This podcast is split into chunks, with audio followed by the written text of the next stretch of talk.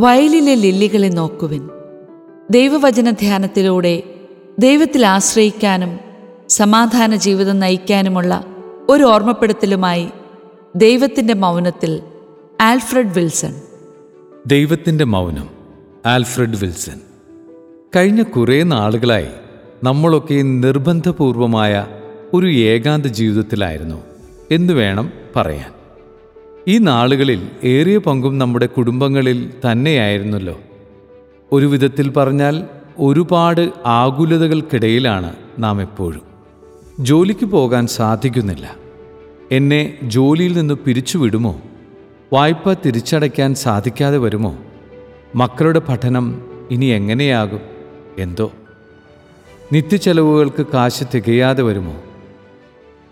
ഇങ്ങനെയുള്ള ഒട്ടനവധി ചോദ്യങ്ങൾക്ക് നടുവിലൂടെയാണ് ഈ ലോക്ക്ഡൗൺ കാലഘട്ടത്തിൽ നമ്മളിൽ കുറേ പേരെങ്കിലും കടന്നുപോകുന്നത്. ദൈവപരിപാലനയിൽ ആശ്രയിക്കുകയെന്ന് മത്തായി സുവിശേഷകൻ തന്റെ ആറാം അധ്യായത്തിലൂടെ ലളിതമായും വളരെ വ്യക്തമായും നമ്മളോട് പറയുന്നു. സ്നേഹനിധിയായ തമ്പുരാന്റെ പരിപാലനയെക്കുറിച്ച്.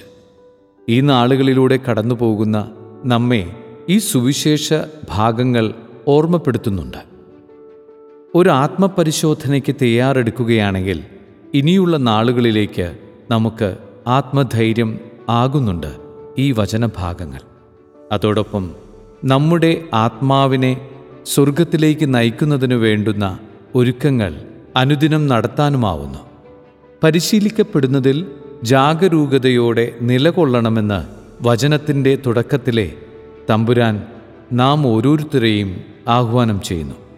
ഭക്ഷിക്കുന്നതിനും പാനം ചെയ്യുന്നതിനും എന്റെ ജീവനെ നിലനിർത്താൻ വേണ്ടിയും വസ്ത്രം ധരിക്കുന്നത് എന്റെ ശരീരത്തിന്റെ സംരക്ഷണത്തിനു വേണ്ടിയുമാണല്ലോ.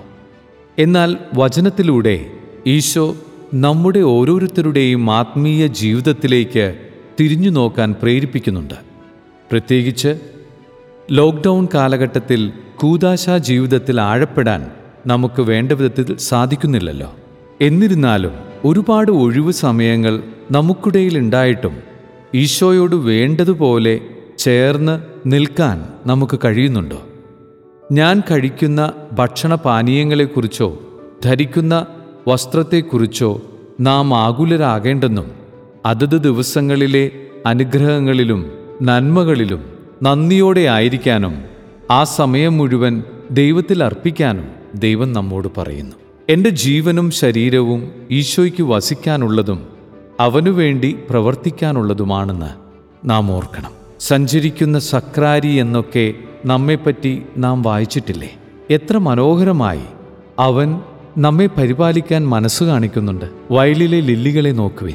മനോഹരമല്ലേ തമ്പുരാന്റെ സൃഷ്ടികളും പരിപാലനകളും.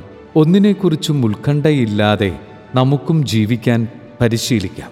ആദ്യം അവിടുത്തെ രാജ്യവും നീതിയും അന്വേഷിക്കുക. അതോടൊപ്പം മറ്റുള്ളവയെല്ലാം നിങ്ങൾക്ക് ലഭിക്കും.